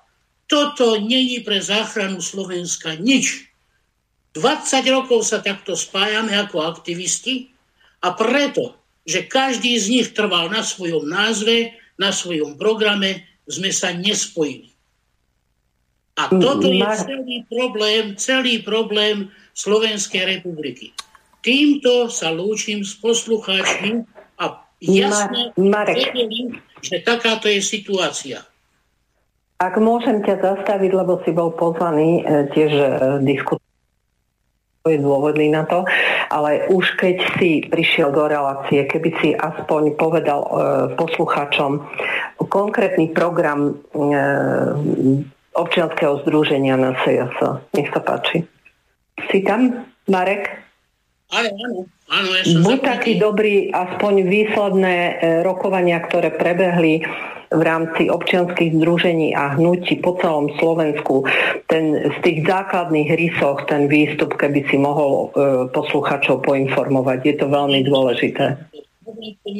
Vzhľadom k tomu, že situácia je taká, že sme vo vojne, že sme v covidovej vojne, globálnej, pandemickej, aj konvenčnej vojne, vzhľadom k tomu, že my vieme veľmi dobre, že všetky politické strany, to je jedno, či opozičná, či koaličná, vládna, liberálna, lebo aká, sú riadené svetovládou. Nikdy nebudú pracovať v prospech občanov. My vieme, že Európska únia je nástrojom tejto svetovlády, aby mohla uplatňovať e, tú svetovládnu moc a svoje, e, e, dosiahnuť svoje ciele. A preto sme pracovali na tom, aby sme odstavili moc politikov a politických strán, ktoré sú nástrojmi tejto svetovlády na to, aby mohli ovládnuť celý svet. A vytvorili sme teda ten program Národného snemu jednoty veľmi podrobne, aby ľud, občania Slovenskej republiky mohli prevziať moc vo svojom štáte a riadiť si svoj štát. A na toto sa hodilo veľmi. To bolo úplne našité a rozpracované práve ten manuál, ktorý vypracoval pán Hazucha, ktorý, ako on sám hovorí, určite sa k tomu vyjadrí, vlastne kopíruje alebo modeluje to riadenie štátu vo Švajčiarsku občanmi aj v rámci rozdelenia toho štátu na kantóny a prechod proste tých moc, tých, tej politickej moci na tieto kantóny a v rámci parlamentu minimálne v tom prvom kroku obmedziť politikom moc dvojkomorovým parlamentom, čiže z radov ľudu nadelegovať minimálne 75% poslancov do Národnej rady, ale čo je najdôležitejšie, od spodu, od samého spodu, čiže od poslancov obecných zastupiteľstiev, od poslancov mestských zastupiteľstiev, primátorov, starostov, požupanov, e, prevziať moc do svojich rúk, dať tam svojich kandidátov. Nie kandidátov tých politických strán, ktoré slúžia svetovému systému a slúžiť mu budú. Takže kandidátov z radov občanov, áno, treba robiť výbery, ako hovoril aj pán Kohút, oni to majú rozpracované, E, jasná vec, že by to bola súčasť tohoto programu, ale nie, aby sa to prezentovalo ako ich program jediný, možný, dobrý a správny, ku ktorému sa pridajú všetci. Áno, pridávame sa všetci, my sme ustúpili ako na SES, lebo už rokujeme dlhú dobu e, s pánom Kohútom, aj s pánom Oskarom. To bude volať teda vlastenecký front a že áno, aby to bolo nezávislé, tak teda nech to není nikde registrované, ale musíme byť organizovaní a vedieť o sebe a mať proste evidenčný systém, keď chceme tvoriť veľkú masu. My hovoríme o 350 tisícoch až pol milióne a viac občanov, ktorí dokážu pružne takýmto spôsobom prevziať moc do svojich rúk. Formy nebudem ani spomínať. Ale keď sa to prezentuje takýmto spôsobom, ako to prezentoval pán Kohut a ako to prezentuje aj pán Oskar, a to dlhodobo, napriek tomu, že sme urobili ústupky, my takýchto ľudí a skupiny nazývame, že to sú exhibicionisti, ktorí si pestujú svoje dieťatka, zapalujú sviečičky lebo to je prednejšie než záchrana Slovenska. Dobre, Takže... Marek, ak dovolíš, nebudeme konfrontační, aby som, e, som vás o to požiadala hneď v úvode relácie a myslím, že e, poslucháčov by viac zaujímalo, e, na akých krídlach vlastne lieta Národný snem jednoty a čo pripravil tú občianskú cestu, tú praktickú cestu pre všetkých, ktorí majú záujem sa zapojiť a e, v situácii, v ktorej sme, ako si povedal, sme vo vojne, ani iné riešenie nie je, ako sa zapojiť. Takže e, keďže som bola účastná takmer všetkých rokovaní, viem, že vzniklo jednak e, krídlo, ktoré bude zastrešovať celorepublikový referendový výbor, pretože vieme, že chceme ísť e, cestou referenda a riešiť to podľa platného petičného zákona a tým druhým vyvažovacím krídlom by mali byť tie občianské bunky, ktoré sa už ale dejú, už sa e, už vznikajú v dedinkách, mestách, hľadajú sa koordinátori. Vieš nám k tomuto ešte tak krátko povedať a potom by som pani Višne dala slovo. Nech sa páči. Áno, áno, veľmi rád budem informovať poslucháčov. Samozrejme vec, že pridáva sa mnoho, mnoho platformiem facebookových, občianských družení, odborných nejakých spolkov a tak ďalej. A oni už dávno pristúpili k tomu, že je potrebné, aby sme vytvorili akéhosi pomyselného vtáka, ktorý doletí do cieľa, čiže zachráni Slovenskú republiku vo všetkých sférach jej života. To znamená, že sa budujú dve krídla, ktoré budú spoločné, funkčné a vlastne toho vtáka budú niesť, aby vedel lietať a doletieť tam, kde je potrebné. To jedno krídlo je vlastne krídlo, ktoré je založené na medzinárodnom práve, čiže na petičnom práve, na petičných zákonoch, na ústave o petícii a petičnom práve, a na tom modeli, o ktorom hovorím, že používajú vo Švajčiarsku a ktorý veľmi dobre a perfektne prepracoval pán Hazucha. My sme na to namontovali zase ďalšie krídlo toho vtáka, že je potrebné za týmto účelom vytvoriť pevné, dlhodobé, trvalé štruktúry z radov ľudu, masové štruktúry, ktoré kedykoľvek je potrebné budú k dispozícii a budú vytvoria systém na základe toho manuálu riadenia tohoto štátu od samého spodu až po samý vrch. Takže vytvára sa to jedno krídlo, ktoré bude mať na starosti tú legislatívu, bude mať na starosti ovládanie toho petičného práva, zákona, všetkých tých noriem, aby sme vedeli delegovať svojich ľudí, občanov, vybratých samozrejme, aby expertov, ehm, poznať, poznať e, ľudia, aby poznali ich morálku, ich schopnosti a delegovali ich do mestského zastupiteľstva, obecného zastupiteľstva za poslancov, za starostov, za primátorov, e, za županov, samozrejme, že my to nazývame inak, aj nie, nie, nesúhlasíme s tým e, oslovením alebo názvom župan, lebo to je ešte z Rakúsko-Uhorska a my máme na to iné. To nevadia, není to podstatné. Čiže obidve krídla paralelne budujeme spoločne, aby vták vedel lietať. Toto robíme. Za týmto účelom sa ľudia, teda aj spolky hnutia spájajú, podchytávame okresy, kraje, E, regionálne e, celky e, oblasti, vytvára sa teda ten koordinačný výbor celoslovenský a za týmto účelom teda toto všetko robíme. Jediná možnosť, ako sa z tohoto stavu dostať, to je aj odpoveď na otázku toho pána, ktorý ju položil pánu Beličkovi, je vytvoriť jednu veľkú organizovanú masu, ktorá prevezme moc ľud, z, z radov ľudu e, politikom z ich svoj vôle.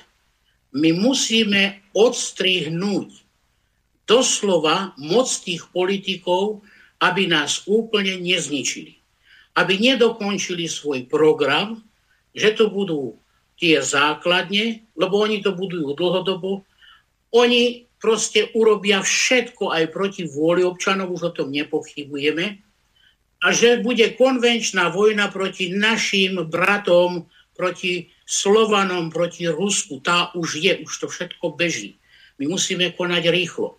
A nie sa dohadovať, že či niekto vstúpi do systému, alebo nevstúpi, či je dôležité vstúpiť, či nie vstúpiť, či namalujeme ploty na žlto alebo na čierno kto má srdce pre záchranu vlasti v situácii, keď je vo vojne, tak nebude sa pýtať, ide a položí aj svoj život. A nebude sa pýtať na to, že či ho náhodou nezastreli ako Baláka, alebo ako Šveca, alebo ako iných.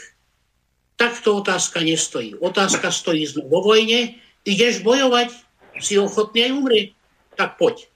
Chceš len kecať a chceš robiť E, akcie, akcie nejaké, sviečočky páliť, kde si nepotrebujeme takých ľudí. Není sú rozhodnutí. Není sú ochotní položiť svoj život za Slovensko. To tak ak keci. môžeš uviesť kontakt, na, ktorej, na ktorom by mohli e, posluchači nájsť tie potrebné informácie. Áno, ten webový kontakt ja dám aj vám k dispozícii.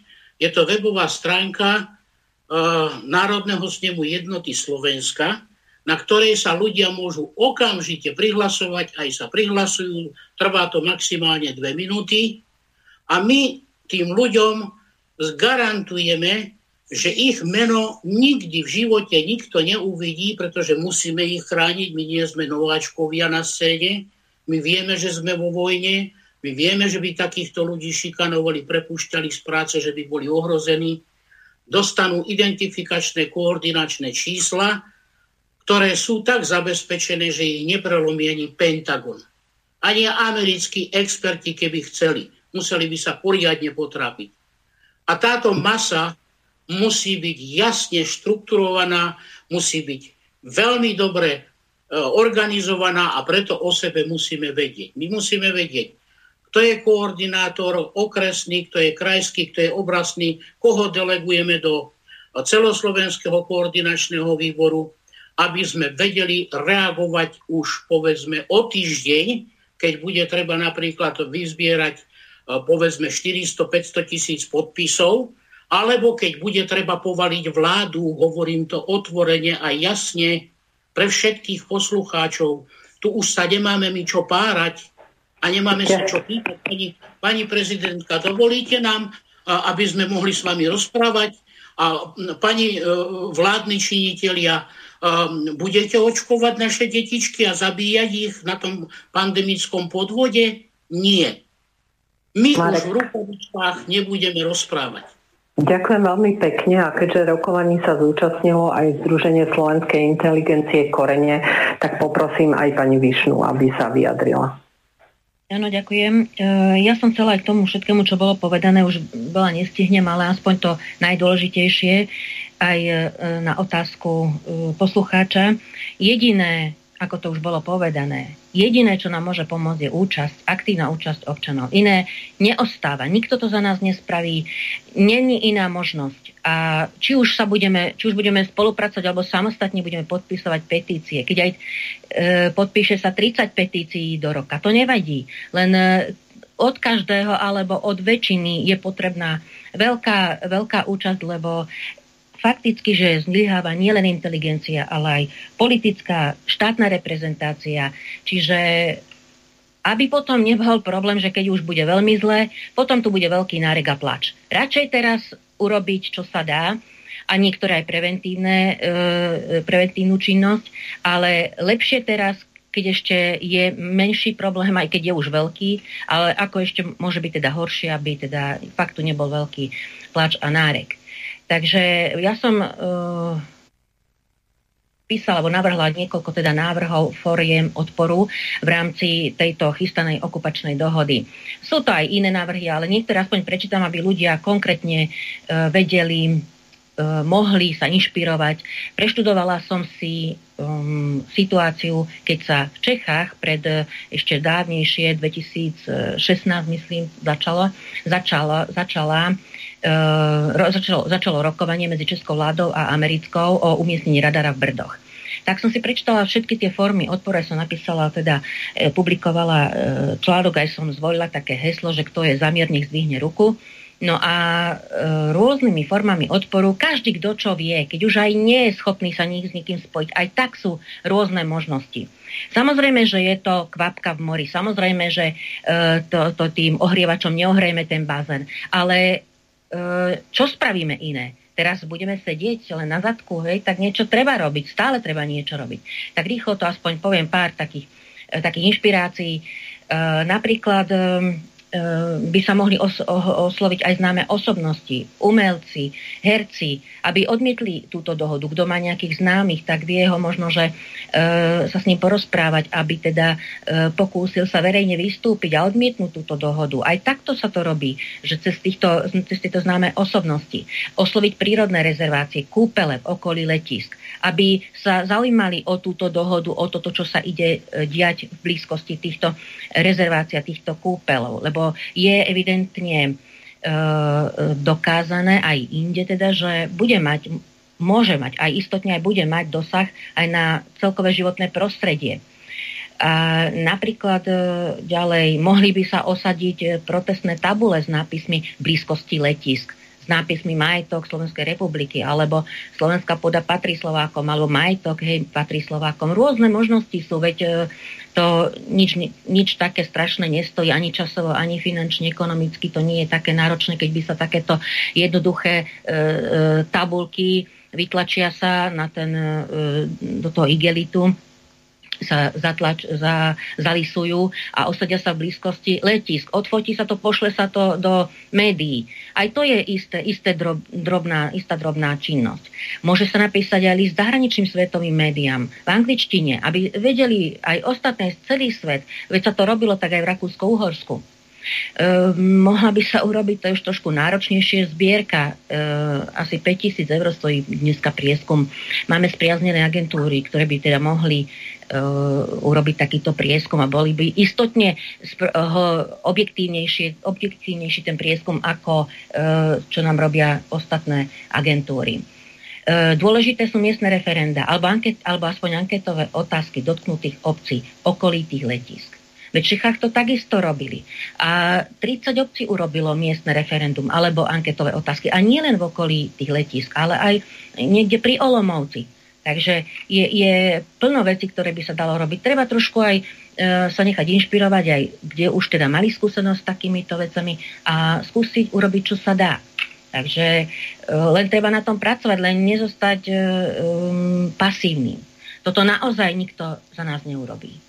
Vyšno ešte o nejaký kontakt konkrétny poprosím, keby občania sa chceli pridať a vám napísať, kam mm, môžu. Myslím, že máme www.zsi korene.sk No a keďže sa nám často Áno, ďakujem veľmi pekne. Keďže sa nám čas mimoriadne naplnil, dovolte mi k záveru ešte e, prečítať krátko verejné vyhlásenie, volanie o pomoc, ktoré som našla na sociálnych sieťach. Budem ho e, citovať len čiastočne na ali- stránke Facebookovej aliancie národných síl Slovenska.